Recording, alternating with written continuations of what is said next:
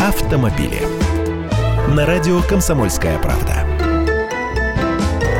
Здравствуйте. Такой давайте случай рассмотрим. Недавно жительница Владивостока за рулем Мерседеса протаранила 11 перепаркованных вдоль дороги автомобилей. Девушке 22 года, водительский стаж 2 года, она не стритрейсер и была трезвой.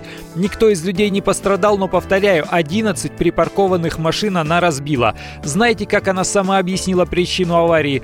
Кошка выбежала на дорогу, девушка побоялась ее сбить и дернула рулем. Понимаете, да? Ей повезло, что людей там не было.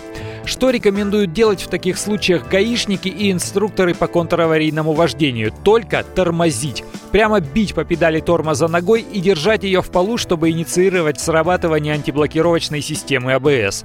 Я бы добавил сюда необходимость глянуть предварительно в зеркало заднего вида, потому что безопасную дистанцию у нас почти никто не держит, и в вашу машину запросто может въехать какой-нибудь грузовик. То есть вам решать, что для вас важнее, кошка на дороге или угроза наезда грузовиком сзади. Понятное дело, что виноват будет его водитель, но это вряд ли будет утешающим фактором для вас. Дальше. Кошка или собака – это полбеды, корова или лось – вот это другое дело. АБС позволяет рулить. При нажатии на тормоз машина будет слушаться руля. Но это должно быть резкое движение рулем туда-сюда, чтобы машина не улетела в сторону.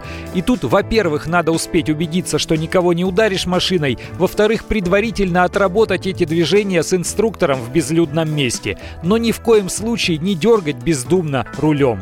Я Андрей Гречаник, автоэксперт «Комсомольской правды». С удовольствием общаюсь с вами в программе «Дави на газ» в 8 утра по московскому времени.